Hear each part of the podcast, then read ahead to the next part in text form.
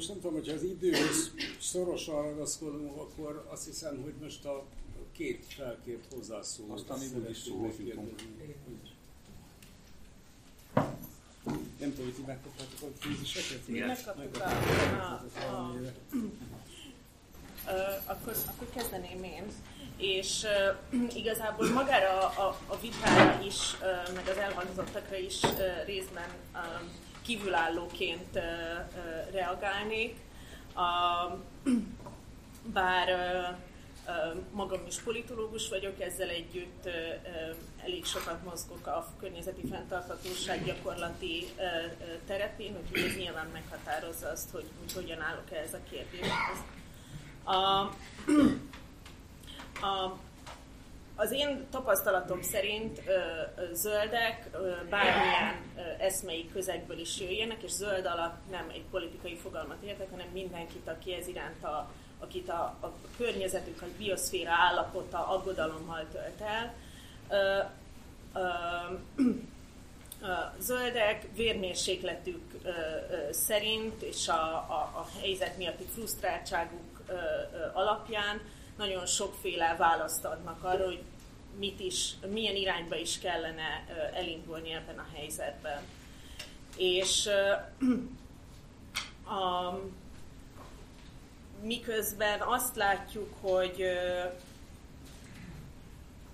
hogy, hogy ez, a, ez az egész szituáció, ez, a, ez az egész ökológiai válság ránk is omolhat. A zöldek nem csak azt a kérdést teszik fel, hogy mi az, amin változtatni kell, mi az, amit meg kell reformálni. Nyilván nagyon sok ö, ö, ilyen dolog van, mi az, amitől meg kéne szabadulni. És a leggyakrabban ö, ö, részben a, a, a technológiai fejlődést, az ipari társadalmat és a, a, a fogyasztói társadalmat vonják kritika alá, és e tekintetben azért mutatnak közös vonásokat mind az inkább jobbra, mind az inkább arra húzó zöldek. Tehát ezek azok a területek, ahol általában radikálisabb, radikálisabbak, hogy ezt András is elmondta. Ugyanakkor fölteszik azt a kérdést, hogy, hogy, hogy mi környezetvédőként, bár ezt a kifejezést általában nem szoktuk szeretni, környezetvédőként mi is az, amit tulajdonképpen meg akarunk védeni. És azon túl, hogy az emberi lét természeti alapjait meg akarják óvni, az egyre mértéktelenebb és egyre pusztítóbb emberi beavatkozástól. Egyébként nem csak a magát a matéria, tehát nem csak a, a, a természetet, a, azért a matériáért védik, ami, amit az nyújt számunkra, hanem önmagában vett értékéért is. De a közben védenek még valamit, mégpedig az emberi civilizációnak a, a vívmányait is. Igen, a nyugati civilizáció vívmányait is.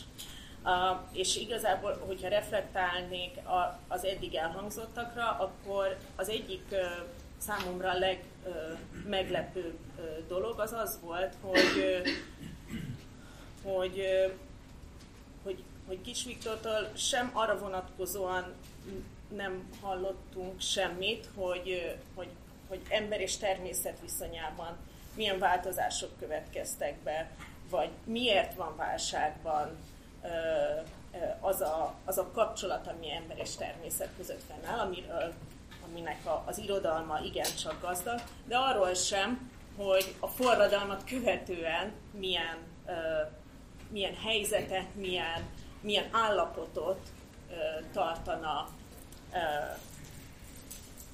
üdvösnek vagy kívánatosnak. A, hogyha folytatnám ott, hogy, hogy az emberi civilizációnak, a nyugati civilizációnak a vívmányainak, vív, nyugati civilizáció vívmányainak megóvása, akkor erre mondanék is néhány példát. Például mi az, amit meg akarunk óvni, de mi az, amit nem. Mi az, amit, amit meg akarunk tartani, mi az, amit nem. Például ott van a gyógyszeripar. Nem akarjuk feladni az orvostudomány és vívmányait, a gyógyszereknek a lehetőségét, ugyanakkor nyilvánvalóan a gyógyszeripart magát szeretnénk, hogyha, hogyha változna, szeretnénk megreformálni. Szeretnénk jobb energetikai technológiákat és, és hatékonyabb rendszert, kisebb fogyasztás, szelidebb technológiákat, de nem akarunk az energiatermelésről egészében lemondani. Szeretnénk, hogyha az állatokkal jobban bánnának, de mondjuk a radikális vegákat leszámítva szeretnénk meghagyni az embereknek a lehetőséget, hogy továbbra is egyenek húst. És szeretnénk még egy sor másik dolgot is megőrizni, mint például a szabadságunkat, az emberi jogokat, a politikai szabadságjogokat, a nők jogait, a kulturális hagyományokat, autonómiát, társadalmi intézmények sokasságát. Mindezzel csak arra szeretnék rávilágítani, hogy igenis nagyon sok minden van, amit a zöldek meg akarnak őrizni. És nem konzerválni akarnak úgy, mint ahogy egy múzeumban elhelyezünk tárgyakat, hanem a hagyományról folyó diskurzust akarják folytatni, úgy, ahogy LSD McIntyre is azt, azt érti. A, a zöld gondolkodásnak vannak radikális ö, ö, elemei, a, ö, ugyanakkor vannak megőrző jellegű, azt is mondhatnánk, hogy konzervatív elemei. És azt gondolom, hogy az egyik ilyen meg, megóvást igénylő ö, intézmény az maga a szabad piac. És itt a vita nagy része az általában a, a kapitalizmusnak a, a természetéről ö, szólt, mi kapitalista rendszer, és mi nem, mitől lesz az, és mi ne, mitől nem. Én ezt szeretném egy picit lehozni egy másik szintre, arra a szintre, ami az emberek közötti viszonyoknak a szintje, a, a, a szabad piacé. És ahogy András is mondta, nem a piacnak, a, a piacgazdaságnak a mai formáját kell megőrizni, hanem az eredeti értelmét kell helyreállítani. A, a mai világunk az azért fenntarthatatlan, mert kiiktattunk egy sor olyan elemet a jelenlegi rendszerből, ami képes lenne visszacsatolást nyújtani amikor mondjuk kidobom a műanyag csomagolást a kukába, és azt elszállítják a hulladéklerakóra, ha csak nem megyek oda, akkor nem kell szembesülnöm a döntésemnek a következményével. Vagy mondjuk azzal sem kell szembesülnöm, hogyha az elhulladékot nem szétbontják, hanem elszállítják Afrikára, és ott lepakolják. A, ezek a visszacsatolási körök, azok, amiket kiiktattunk az elmúlt évtizedekben, évszázadokban. A piac azonban az egyedüli olyan működési mód, ahol szab, aminek segítségével szabad és önszabályozásra képes gazdaságot tudunk létrehozni. És tulajdonképpen ez az az önszabályozó rendszer, ezek a visszacsatolások azok, ahol az ökológiai gondolkodás és a piaci szemlélet találkozik. De nem a konszenzualitás miatt válik szabad, de attól, hogy szabadon lépek valamilyen gazdasági kapcsolatban, hanem attól, hogy felelősségi köröket is kijelöl. Ez az elszámoltathatóság van benne, és ez nem csak a gazdasági rendszernek fontos, hanem az erkölcsi rendnek is az alapja. És ez hiányzott a tervgazdasági rendszerekből, és ezért harapózott el a környezetszennyezés valamennyi volt kommunista országban. Ezt András említette, egyébként viszonylag keveset beszélünk erről, hogy a kommunizmus összeomlásával a teljes keleti blokk környezeti mutatói radikálisan javultak.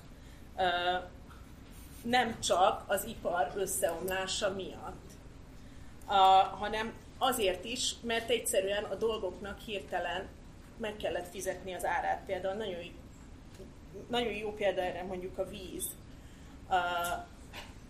Biztosan sokan emlékeznek, amikor a vízórákat elkezdték felszerelni a lakásokban, és hirtelen azt a valódi árat kellett megfizetni érte, amennyit fogyasztottunk. Így ennek eredményeképpen a víz fogyasztás a lakosság körében elég jelentős mértékben lecsökkent. De az üzemek is, az ipar már nem puha költségvetési korláttal működtek, hanem felelősek voltak a tevékenységükért. Felelősek voltak azokért a szenny, felelősek voltak a szennyezésért is. Korábban is voltak környezetvédelmi szabályozások, mert mint a, a, a, a kommunista országokban is volt környezetvédelmi szabályozás, csak ezeket senki nem tartotta be, nem volt senki, aki kikényszerítse. Nyilvánvaló, hogy a jog is, és a gazdaság, illetve a joguralma alatt működő gazdaság egy ilyen önszabályozó rendszer.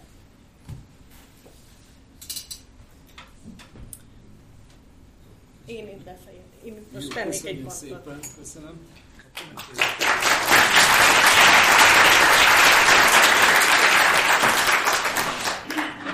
Sziasztok! Egy picit használom a táblát, hogy nem baj.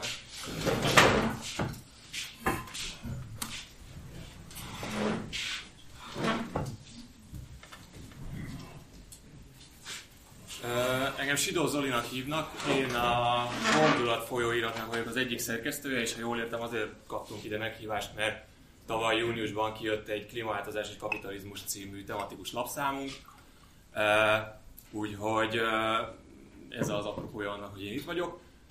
És behoznék egy új szempontot a, a, a vitába, erről az egész kapitalizmus van vagy nem, a kapitalizmus -e felelős a klímaváltozásért vagy nem kérdésbe.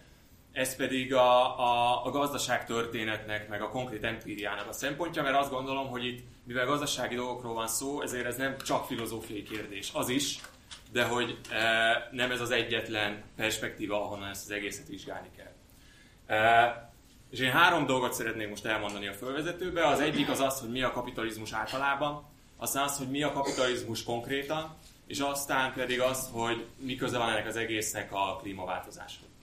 Arról, hogy a kapitalizmus mi általában a Viktor már mondott pár szót, hogy nem kell nagyon belebonyolódnom, de ugye a legalapvetőbb uh, ilyen mondás ezzel kapcsolatban az az, hogy a kapitalizmus egy olyan gazdasági rendszer, ami alapvetően az árutermelésre épül, és aminek az a célja, hogy adott mennyiségű pénzből, amit befektetnek az árutermelésbe, több pénzt lehessen kivenni, mint amit az elején beleraktunk. Ez egy viszonylag közérthető dolog. De mit jelent ez konkrétan? Az azt jelenti, hogy a gazdasági termelés ez nem azért történik, hogy a saját igényeinket kielégítsük, tehát hogy a, az élelmiszeriparban résztvevő szereplőknek a nagyon-nagyon-nagyon nagy százaléka, mondjuk 99 százaléka nem azért termel élelmiszert, hogy saját magát, meg a családját, meg a saját közösségeit ellássa és jól lakassa, hanem azért, hogy több tőkét tudjon az egész folyamatból kivenni, mint amit berakott az elején. Tehát ez az ilyen általános formulája ennek az egésznek, ahogy a Viktor is említette, meg az András is, ez Marx-tól jön, a pénz átváltozása tőkévé, néhány oldal érdemes olvasni. Oké. Okay. Tehát ez az ilyen általános ilyen filozófiai rész. Mit jelent ez konkrétan? Nagyon fontos észrevenni, hogy ez a fajta ilyen fölhalmozási folyamat a kapitalizmusban világrendszer szintjén történik. Tehát itt nem egyes vállalatokat, vagy vállalatbirodalmakat, mint a Coca-Cola vizsgálunk, hanem tényleg a világgazdaságot, a világrendszer. Így is hívják ezt a disziplinát világrendszer elmélet. És a világrendszer elmélet az azt mondja, hogy ez a fajta felhalmozás az nagy gazdasági ciklusokba szerveződik meg. Minden gazdasági ciklusnak van egy hegemon hatalma, ami az adott felhalmozást megszervezi. Most beszéljünk arról, amiben mi élünk, vagy ami az elmúlt pár évtized volt, ez az USA hegemon hatalma alatt megszerveződő gazdasági ciklus volt. Minden gazdasági ciklusnak két nagy etapja van. Az első etapban az úgynevezett reálgazdaság az, ami ezt a fölhalmozási folyamatot pörgeti. Mit jelent a reálgazdaság? A kézzel fogható anyagi javaknak a megtermelése. Autóipar, textilipar, vegyipar, és így tovább. Ez a gazdasági ciklus, ez körülbelül így a második világháború utáni uh, évtized, vagy az második világháború körül indult el. A reálgazdasági szakasz pedig a második világháború után, utáni évtizedekben pörgött nagyon.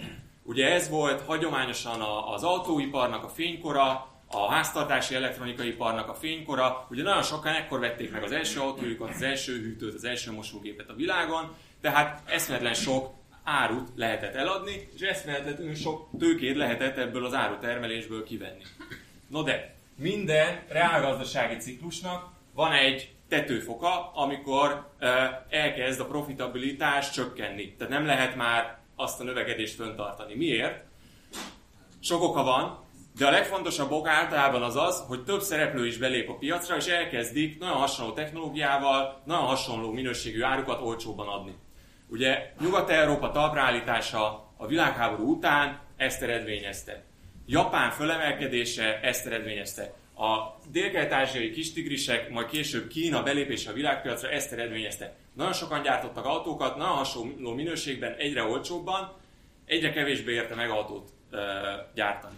És ekkor érünk el a felhalmozási ciklusnak a második szakaszáig, ami az úgynevezett financializáció szakasza. Ez azt jelenti, hogy amikor a tőke elkezdi érzékelni, hogy már egyszerűen nem lehet a reálgazdaságból ugyanazt a növekedést kicsiholni, akkor jön egy szakasz, amikor a tőke átmenekül a pénzügyi uh, piacra. Ugye miért lehetünk a szemtanúi a 80-as évektől a tőzsdének, a hitelezésnek a ilyen rakéta uh, rajtjának, tehát miért próbálnak mindenkire hiteleket tuszkolni, miért van az, hogy az értékpapírpiac fölrobbant a 80-as évektől, miért van az, hogy a lakáspiac, miért van lakás, lakhatási válság? Azért, mert a tőke nem tud már a reálgazdaságba visszaforogni, és olyan új utakat keres, ahol azt a megtérülést fönn tudja tartani. Lakáspiac, műtárgypiac, értékpapírpiac, stb. Tehát ezt hívjuk egy gazdasági ciklusnak, és egyébként ez a világrendszer elmélet az azt mondja, hogy négy ilyen ciklus volt eddig. Az egyiket a, a, az USA neve fényjelezte, a másikat a brit birodalom, ami előtte volt. Azelőtt volt a német alföld, most nem írok fel mindent, és azelőtt meg az észak-olasz városállamok, főleg Genova. Tehát ez a világrendszer irodalom a kapitalizmust ilyen 4-500 éves távlatban nézi, és azt mondja, hogy ez valahogy így ki. Tehát van egy ilyen folytonos növekedés, de az konkrétan négy nagy ciklusban szerveződött meg, minden ciklusnak volt ez a reálgazdaság és financializációs. Oké. Okay. Mi köze ennek az egésznek a klímaváltozáshoz? A hagyományos marxista elmélet az azt mondja, hogy ez az értékfelhalmozás ez úgy történik meg, hogy a gazdaságban minden értéket a dolgozók termelnek meg. Tehát ha fogok egy okos telefongyárat, akkor abban a gyárban dolgozó emberek, a kétkezi munkástól, a menedzseren keresztül, a, a takarítóig, ezeknek az embereknek az összessége megy bele az összes telefonba, amit eladnak a piacon, és amiből ugye a cég megcsinálja a bevételt. A marxizmus az azt mondja, hogy ezt az értéktöbletet úgy lehet kivenni a gazdasági termelésből, hogy az összes befolyt pénznek nem az egészét osztom vissza fizetés formájába, hanem csak egy nagyon nagy százalékát, de mindig van egy kis rész, amit a tulajdonosok megtartanak profitként. Ugye ez volt az egész munkás mozgalmi föllendülés, meg a létezett szocializmus mögötti ideológia. Ez viszont egy nagyon limitált megközelítése annak, hogy hogy történik valójában a fölhalmozás. Ugyanis ahhoz, hogy ezt a profitot meg lehessen csinálni, nem csak munka kell, hanem kellenek az úgynevezett olcsó erőforrások. Kell hozzá olcsó energia. Ugye nem csak a munkásokat kell kifizetni mondjuk egy okostelefongyárban, hanem azt az energiát, ami től a gyár az megy. Kell hozzá olcsó alapanyag. Ugye mondjuk most nem tudom miért rúgózok az okostelefonokon, ez most tényleg csak egy kiragadott példa, ez minden máson zongorázható. Kellenek hozzá mindenféle nemes földfémek, ez meg az. Kell hozzá olcsóbb reproduktív munka. Ez azt jelenti, hogy azok a dolgozók, akik bemennek a gyárba ö, bérmunkát végezni, nekik a háztartásokat valaki rendbe tartja, az ételt az asztalra teszi, az ingüket kivasalja, ez a munka az általában a nőkre terhelődik, tehát ez egy ilyen fizetetlen szférája a gazdaságnak. Ez a harmadik nagy ilyen olcsó input. A negyedik pedig az olcsó élelmiszer. Tehát, hogyha nem lenne elég olcsó a kaja, amit a munkások megesznek, akkor elkezdenek magasabb béreket követelni, tehát belearapnának az ilyen profit rátába. Jó? Tehát ez az olcs, négy, elő, négy olcsó erőforrás, erőforrás kell általában, és ez megint csak konkrétan a gazdasági ciklusoknak a szintjén, ez úgy néz ki, hogy mindegyik gazdasági ciklus kvázi újra föltalálta a maga olcsó erőforrását. Ha az energiát vesszük, a brit birodalom idején az olcsó energia az a szén volt. Aztán, amikor ez már nem volt elég olcsó, mert itt túlbányázták a szénbányákat, például Angliában, akkor a következő gazdasági ciklus föltalált egy új olcsó erőforrást, ami a kőolaj. Ugyanígy. olcsó élelmiszer. Amikor a brit birodalom ö, hajtotta a maga gazdasági növekedését, ott a, ugye az Észak-Amerikában kiirtották az indián törzseket, nagyon jó minőségű földeket, kis, viszonylag tőkeerős ilyen családi gazdaságok elkezdték megművelni, rohadt olcsó lett az élelmiszer a 19. század közepén, ugye Magyarország ezt nagyon durván megérezte, de a lényeg, hogy ez volt az olcsó élelmiszer az amerikai kisfarmok. Amikor ez már nem volt elég olcsó, mert kimerültek a földek Észak-Amerikában, akkor jött az úgynevezett zöld forradalom, ami ugye az ilyen uh, vegyszerek, uh, az ilyen levédett magok, uh, vetőmagok, a gépesítésnek az elterjesztése volt elsősorban a harmadik világban, India, Dél-Amerika, Dél, stb. földforradalom, stb. Jó? Most így nem fogok így mindent végigmondani, tehát ezt végig lehet nézni, hogy a reproduktív munkát hogy teremti újra a rendszer, stb. Hol vagyunk most? Itt vagyunk most. Túl vagyunk a reálgazdaságnak a csúcs szakaszán, túl vagyunk a financializációnak a csúcs szakaszán. Az a kérdés, hogy mi a következő lépés. Nagyon sokan azt gondolják, hogy itt össze fog omlani a civilizáció úgy, ahogy van, megy minden a levesbe, és egy ilyen Mad Max világ fog kialakulni. Nem mondom, hogy nincs benne a pakliban, tehát hogy lehet, de egyáltalán nem biztos.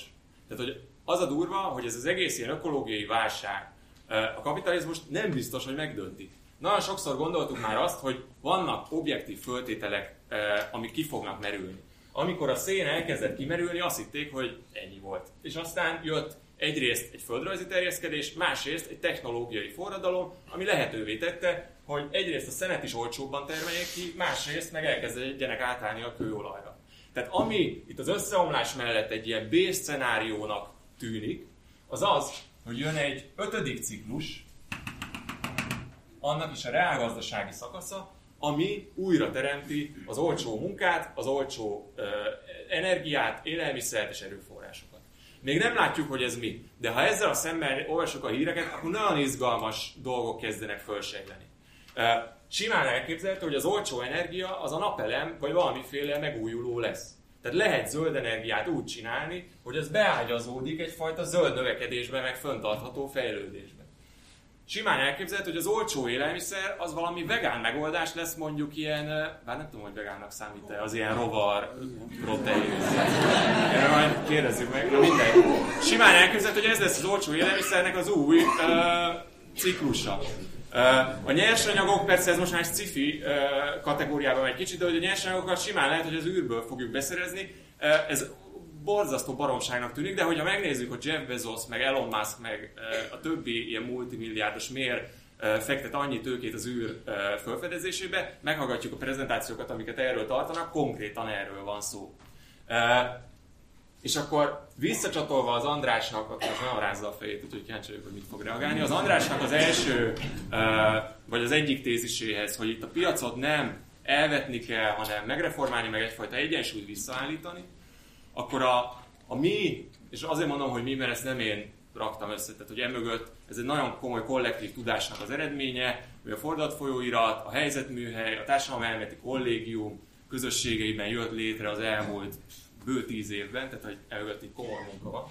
A mi nézőpontunkból az igazi veszély nem is föltétlenül a teljes társadalmi összeomlás, hanem ez a fajta ilyen zöld növekedési ötödik ciklusnak a kialakulása, amiben nagyon könnyen be lehet csatornázni nagyon sok jelenleg előremutatónak, meg progresszívnek tűnő, ö, aranyos, ö, zöld kezdeményezés. És azt mondjuk, hogy itt voltak éppen a piacnak egy ilyen egyensúlyát kell helyreállítani, az nagyon könnyen becsatornázódhat ennek az új ciklusnak az ilyen legitimálásának a kialakításába.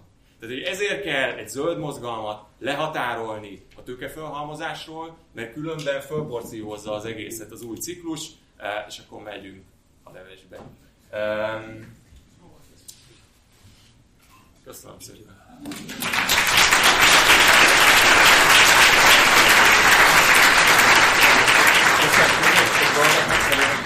Elmondtam, hogy így a magyar közösség, tehát ez az egész fordulat, helyzetműhely, társadalmi kollégium, ezeknek érdemes utána nézni. De ha fölírtam Marxot az elsőhöz, akkor ehhez Giovanni Arrigit érdemes olvasni, hosszú 20. század című könyvét konkrétan. Az olcsó természethez pedig Jason W. Moore. Ő most már magyarul is hozzáférhető, szóval uh, ajánlom figyelmetekbe. No. Köszönjük szépen, ezzel lement. Hogyha, hogyha most összesíteni akarnám, akkor azt lehetne mondani, hogy kettő-kettő az állás.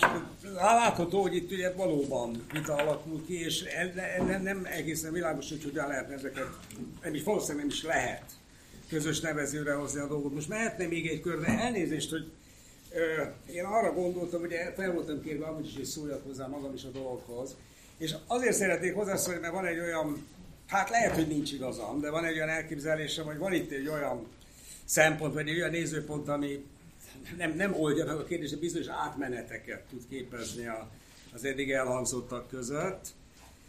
Most én nem akarok abban a kérdésbe menni, és igyekszem rövid lenni, hogy most akkor ez kapitalizmusnak nevezzük, vagy nem nevezzük kapitalizmusnak, nevezzük, miközben én ezt az egészet elfogadom. Tehát ebben az értelemben azt mondjam, hogy kapitalizmus. De most hagyjuk ezt, beszéljünk modern társadalomról, és a, a modern komplex társadalmakkal kapcsolatban ugye van egy olyan megközelítés, hát Polányi ugye az egyértelműen a kapitalizmusról beszél, de a, a kapitalizmusnak egy sajátos megközelítését adja, azt, azt mondja, hogy a kapitalizmus lényege, vagy a piaci társadalom lényege az, hogy a, a, a, az, ezt az egész gazdasági mechanizmust kiágyazzák a társadalomból. Most hogy ez mit jelent? Mit jelent valójában? Még annyit teszték, tennék ehhez hozzá, hogy mondjuk amikor a Habermas az életvilág és rendszer viszonyáról beszél, akkor nagyjából ugyanerről beszél, tehát egy hasonló kiágyazási folyamatról beszél. Ugyanerről beszél Dörkheim, amikor ugye a modern társadalmat úgy jellemzi, mint a kizárólag funkcionális kapcsolatok vannak, és, a, és az egész tár, a társadalom, mert nincs, ha tetszik, egy kollektív tudata, vagy ugyanerről beszél Husserl, amikor az európai tudományok válságáról beszél, stb. Tehát itt egy, egy általán, so, sokféleképpen megfogalmazott, de lényegében azonos problémára van szó, amit talán így metaforikusan, de leginkább ezzel a bizonyos kiágyazás problémával lehet leírni. Na most mit jelent itt az, hogy ki, mi, milyen, mit jelent, hogy társadalomban való kiágyazás? Kiágyazás a vallási, mitikus világképekből, a, a, a Max Weber által leírt varástalanítás, az, az, az erkölcsi korlátokból, a, abból, hogy az egész társadalom valami módon beépül a kozmosz nagy rendjébe, tehát, tehát mondjuk, hogy a, hogy a, a középkor három rendje, az nem egyszerűen egy társadalmi viszony, hanem az, az, az Istennel beszélő papok, a közösséget végz, védő harcosok vagy nemesek és a dolgozó, dolgozók rendje, Tehát ez egész egy komplex rendbe irá, épül bele. Na most ez hogyan függ össze a gazdasággal? Most egy, egy nagyon primitív példát fogok mondani, talán megvilágítja, hogyha egy csónak építést úgy képzelünk el, mint egy rituális folyamatot. Tehát akkor, amikor egy csónakot épít egy polinész szigeten egy törzs, akkor alkalmattán az Istenek által megépített első csónakot építi újra egy rituális folyamatban. Most, hogyha ez egy ritualizált folyamat, tehát hogyha az a csónak megépítése, az az Istenek aktusának a megismétlése, akkor nyilvánvalóan nem igazán lehet modernizáló lépéseket beépíteni ebbe a folyamatba, nem lehet technikailag úgy, nem lehet irracionálisan cselekedni, ha tetszik, hiszen ez egy ritualizált folyamat, bizonyos lépéseket lehet tenni, de akkor meg alkalmattán magát ezt a ritualizált képet kell átalakítani. Tehát a kiágyazás ahhoz, hogy, hogy a célracionalitás elinduljon, ahhoz, hogy a stratégiai cselekvés elinduljon, ahhoz, hogy végig lehessen vinni ilyen gazdasági folyamatokat, ahhoz az kellett először, hogy kiágyazódjon az egész ebből, az egész kulturális, vallási, mitikus, és a többi, és a többi beágyazottságából. Eh, ahhoz, hogy ki tudjon szabadulni belőle, egyébként ebben nyilvánvalóan alapvető szerepe van annak, hogy, hogy, hogy az áruforma lép a középpontba, tehát nem egy meghatározott szükségletre vonatkozó valami, hogy a csereérték lép a használati helyébe, vagy az absztrakt munka lép a, a, a konkrét munkahelyébe, stb. Tehát egy, egy folyamatos abstrahálódási folyamat, amihez azután hozzájárul, hogy ebbe, ugyanebben a folyamatban van benne mondjuk például matematizált természettudomány, tehát egy folyamatos absztrahálási folyamat, a minőségektől való elvonatkoztatás. Na most ennek a, ez itt, ha tetszik, én azt gondolom, hogy, hogy tehát én nagyon úgy érzem sokszor, hogy a zöld probléma nem az a probléma, hogy a természetet elhanyagoljuk, hogy a természetet nem tekintjük otthonunk, hanem a saját világunkat nem tekintjük az otthonunknak, és a saját magunkról való gondoskodásról mondunk le. Tehát itt egyszer az értelem elvesztéséről van szó tulajdonképpen. Tehát meg tudjuk magyarázni a folyamatokat, de hogy ez az egész mire jó, tehát az, hát ugye ez a Husserli probléma, mi, mi a dolognak az értelme? Tehát az ember valahol mindig föltette ezt a kérdést, mi a szöszér akarok én élni, hol vagyok én otthon, miben találom meg a boldogság, milyen a jó élet. Hát ez a mechanizmus nem erről szól, amit itt fölírtak. Ez arról szól, hogy milyen technika, itt működik egy rendszer. Ennek a rendszernek céljai vannak, tehát itt racionális, abszolút racionális módon működik. Nem mindig, mert amikor beleszól a politika, akkor például igen, András igazad van. De mindig nem beleszól. Tessék? Mindig beleszól. Valamilyen szinten igen, de a politika is egy célracionális szert. A politika ma alapvetően leginkább a gazdaság szintjén akar beleszólni. Mindennek a közvetítője a pénz. Tehát a pénz az a médium, amin keresztül a politika, de még az oktatás is, hát minden. Tehát ez, ez egy csereértéken, egy abszolút értékmérő keresztül bonyolódik tulajdonképpen minden. És ez mind félretolja azokat a kérdéseket, hogy hát tulajdonképpen azt, hogy mi a jó élet, ha tetszik. Na most ebben az értelemben szerintem, amit te, hogy, hogy nem belső, hát a belső motiváció. Ebben az értelemben szerintem mindenkiben megvan a belső motiváció. Tehát az, hogy, és itt van az, hogy konzervatív, tehát ebben van egy konzervatív visszanyúlás. Tehát azt gondolom, hogy más megoldás, vagy hát megoldást keresni, nem fognak megszólalni az Aurora ágyújban biztos, de, de, de hát ez valami ilyen értelem, tehát ez a visszaágyazási folyamat, ami, egy új, újrakulturálódás, ebben van egy konzervatív mozzanat, kétségtelen egy megőrző mozzanat, és ugyanakkor ez a bizonyos bels, belülről jövő motiváció is, ez benne van az emberekben. Tehát amikor az emberek Szóval, hogy is mondjam, csak a, a nemzeti érzéstől kezdve a, a legvadabb jobboldali számomra milyen ellenszerves megmozdulásokban is valahol ott van egy ilyen típusú kérdés, tehát hogy, hogy legyen értelme már ennek az egésznek, tartozunk már valahova. Tehát ebben az értelemben ez van. Jó, én az, az azért tartottam az fontosnak, hogy erről most itt röviden mégis mondjak valamit, mert, mert ö, szerintem ez, ö, hát valamilyen értelemben mind a két fél irányában nyitott. Én legalábbis úgy látom, jó, elnézést, hogy így hirtelennyben itt ezzel előálltam. Ennyi.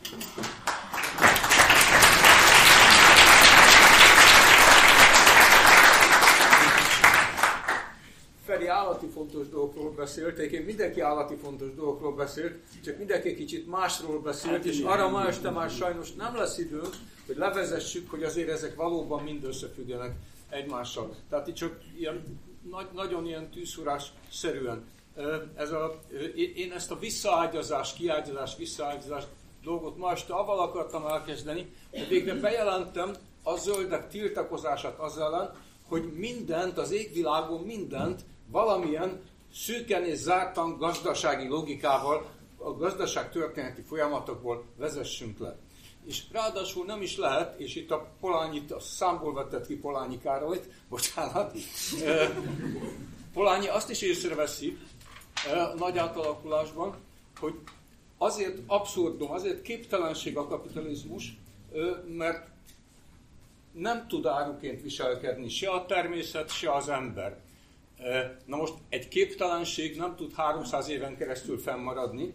A megfejtés az, hogy így vagy úgy mindig bele volt ágyazva ez a, tők, a tőkés gazdaság, vagy piaci versenygazdaság különböző, koronként változó különböző társadalmi, politikai kulturális rendszerekbe volt beágyazva, és más és más mitoszokkal, saját mitoszaival magyarázta magát. És én azt próbáltam hangsúlyozni, hogy ez az új helyzet, ez ilyen szempontból is, hogy egy, egyre inkább alár, egyre inkább a pénz, oké, a pénznyelvén, de a pénznyelvén most már egyre kevésbé a független gazdasági szereplő, a már rég nem létező magántulajdonos, vagy az ő profit érdeke szólal meg a pénznyelvén, hanem ugyanezen a pénznyelven egy ennél sokkal bonyolultabb, egyszerre politikai, technológiai, gazda, amit akartok, hálózat szerepel. Tehát könyörgöm, valahogy hogy lehetne kihozni a drága marxista baloldalt ebből a pánökonomiai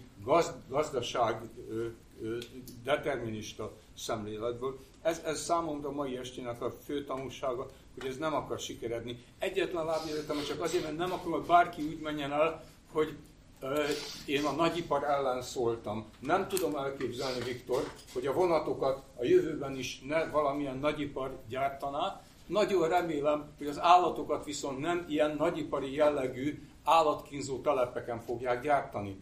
Viszont azt nagyon el tudom képzelni, hogy ezeket a nagyipari létesítményeket például a munkás önigazgatásnak olyan formáiban csinálják, hogy az 45 és 56% után Magyarországon lenni szeretett volna, csak a kommunisták szétverték. És nem tudom elképzelni, hogy majd amikor az én, a utópikus, az én utópiámnak legalább vannak létező elemei, a te utópiádról semmit nem mondtál, csak azt, hogy abba semmi, eddig minden kapitalista volt, a komcsik is kapitalisták voltak, a ö, ázsiai izé, emberevők is kapitalista, mindenki kapitalista.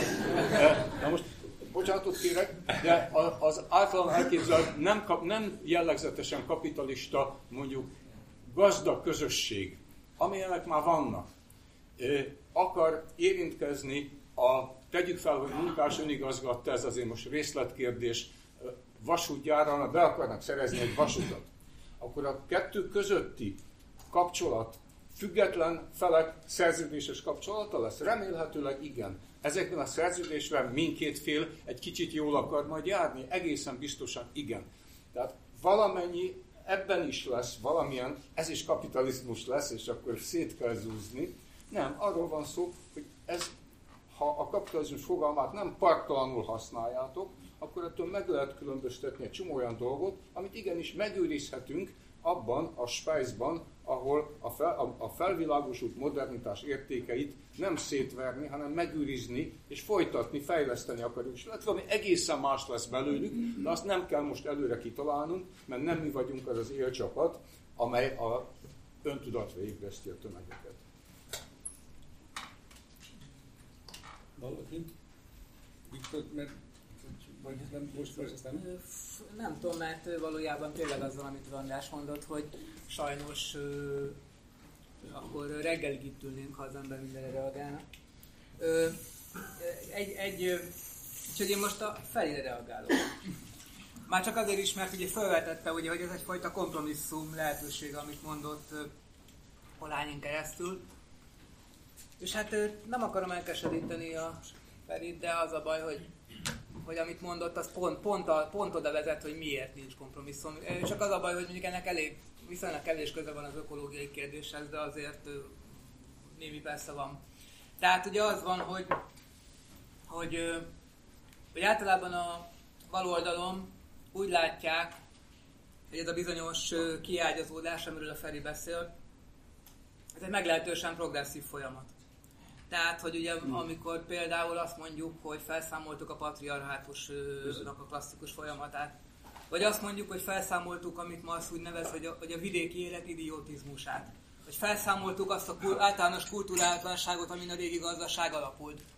Vagy felszámolta azt a, azt, azt, azokat a fajta természetadta terme, termés, termelési formákat, amik lehetetlenné tették, hogy az embereknek a mai civilizált értelemben az alapvető szociális, szociális és kommunális dolgai meg legyenek oldva. Tulajdonképpen ehhez, ahogy a felé is elmondta, mindhez arra volt szükség, hogy ez a bizonyos kiágyazás megtörténjen. Tehát a kapitalizmus, amit ugye beszélünk, ami nem kapitalizmus, már ezt az egészet el, eltüntesse a francba. És ez tök jó. A, a baloldali elmélet általában arról szól, nem hogy nem, működ, hát nem működhet úgy a, nem működhet úgy a világ, hogy ezek helyett nincs semmi. És ugye éppen azért fog megbukni a baloldal, megbukni a kapitalizmus, mert ugye... mert ugye ezek helyett kell, kell, kell valami. És csak ugye két dolog történik.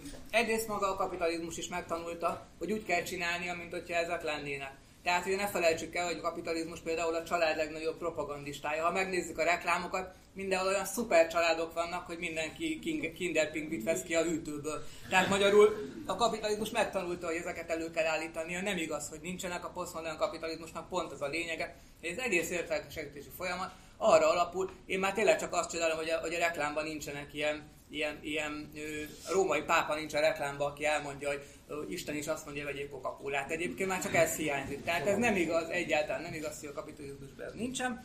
Ez ez nagyon megnehezítette a baloldal dolgát, mert az eredeti Marci elgondolásban az volt, hogy ez a bizonyos kiágyalódás megtűnt, tehát a sok régi szartól megszabadultunk, ez nem az én kifejezésem Marci, tehát a sok régi szartól megszabadultunk, és helyette, amikor a kapitalizmus meg fogják dönteni, akkor ezt a kapitalizmus megdöntő, megdöntő ö, ö, forradalmi ö, csoportok, és nem egy élcsapat fogja ezek helyett megteremteni azt, ami, ami, ami mindennek a progresszív változata lesz. Így nézett ki az eredeti baloldali ö, dolog, így nézett ki ez a korai munkásmozgalomban, rengeteg csodálatos példáját lehet ennek látni, csak ugye egy két dolog közbejött, és akkor itt teszek három pontot. Két dolog közbejött, az egyik ugye a bolsevizmus volt, a másik pedig maga a kapitalizmus. Ez két nagyon kellemetlen fejlemény. Köszönöm szépen!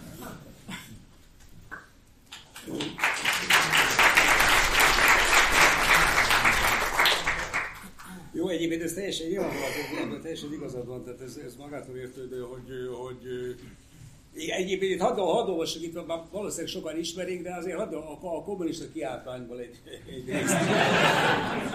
Jó, de ide illik. A burzsóá korszakot minden előbbi korszaktól a termelés folyamatos átalakítása, az összes társadalmi állapotok szakadatlan megrendítése, az örökös bizonytalanság és mozgás különbözteti meg. Az összes szilárd, berozsdásodott viszonyok, a nyomukban járó régi, ré, régtől tisztelt képzetekkel és nézetekkel együtt felbomlanak, az összes újonnan kialakuló viszony, viszonyok elavulnak, mielőtt még megcsontosodnának stb. Tehát ez az egészen régi szak, kvázi eltörlése. Tehát ez teljesen nyilvánvaló, ez, ez, tehát ebben az értelemben, ha tetszik, a, a forradalom, az, az, az maga ez a, ez, a, ez a bizonyos fejlődés, tehát ennek a, mindennek az elsőbbés. Álljuk meg egy persze, csak, csak még hadd hozzá. Az teljesen nyilvánvaló, hogy itt egy, egy konzervatív fordulat abban az értelemben, hogy visszamenni a rendiségbe, visszamenni a valós. Ez, erről, erről, erről nincsen szó, tehát nyilvánvalóan nincsen szó. Mondjuk a Habermas ezt úgy próbálja megoldani, nem állítom, hogy, hogy feltétlenül mindenben meggyőző módon, hogy az életvilágnak mindegy utol kell érnie azt a racionalizálódási folyamatot, ami a rendszerek szintjét végbe megy, és az életvilág racionalitásának, vagy racionalizálódásának. Erről bőven lehet vitatkozni, de nyilvánvaló, hogy a megoldás nem, tehát ebben az értelemben az, hogy amit én mondtam, hogy az következik, hogy valamiféle konzervatív fordulat a szó szoros értelmében, hanem, de ugyanakkor azt hiszem azért az, hogy is olyan csak, tehát, tehát azért azt a fogalmat, hogy otthon nem vetném el, és az otthon állandó átrendezés alatt az egy kicsit idegesítő. soha nem felelnénk, nem tudjuk befejezni, mert ugye én meg azt állítom, hogy ezeket, hogy ezek fontosak maradtak, a nemzet, a család, az otthon, a vallás, ezeket a kapitalizmus csinálja. Tehát Jó, ezeket a kapitalizmus csinálja. Az, hogy te olyan nagyon családcentrikus vagy, a tőkének nagyon jó. Igen, csak akkor ilyen büdös életben hogyha a, munkásosztály, hogyha a munkásosztály csinálta volna a családot, és nem, nem, nem jött volna közbe mindaz, ami közbe jött, akkor ez a család nem ingyéz neki akkor nem ez a, nem ez a, ö, nem ez a nukleáris szar lenne, amit ma családnak hívnak, ahol mindenkit azt tart össze, hogy mássanak együtt a plázában, mert így jobban megvan a rávaló, mint a külön Tehát azért nem itt, tehát hogy ezért mondom, hogy... De ezek nagyon messzire vezetnek. Csak mondom, és, hogy... és, elég nehéz belőlük kimászni. Jó, elnézést azt hiszem, hogy most akkor itt van az a pillanat, amikor a közönséget kell ö, kérdeznem, hogy hát akkor most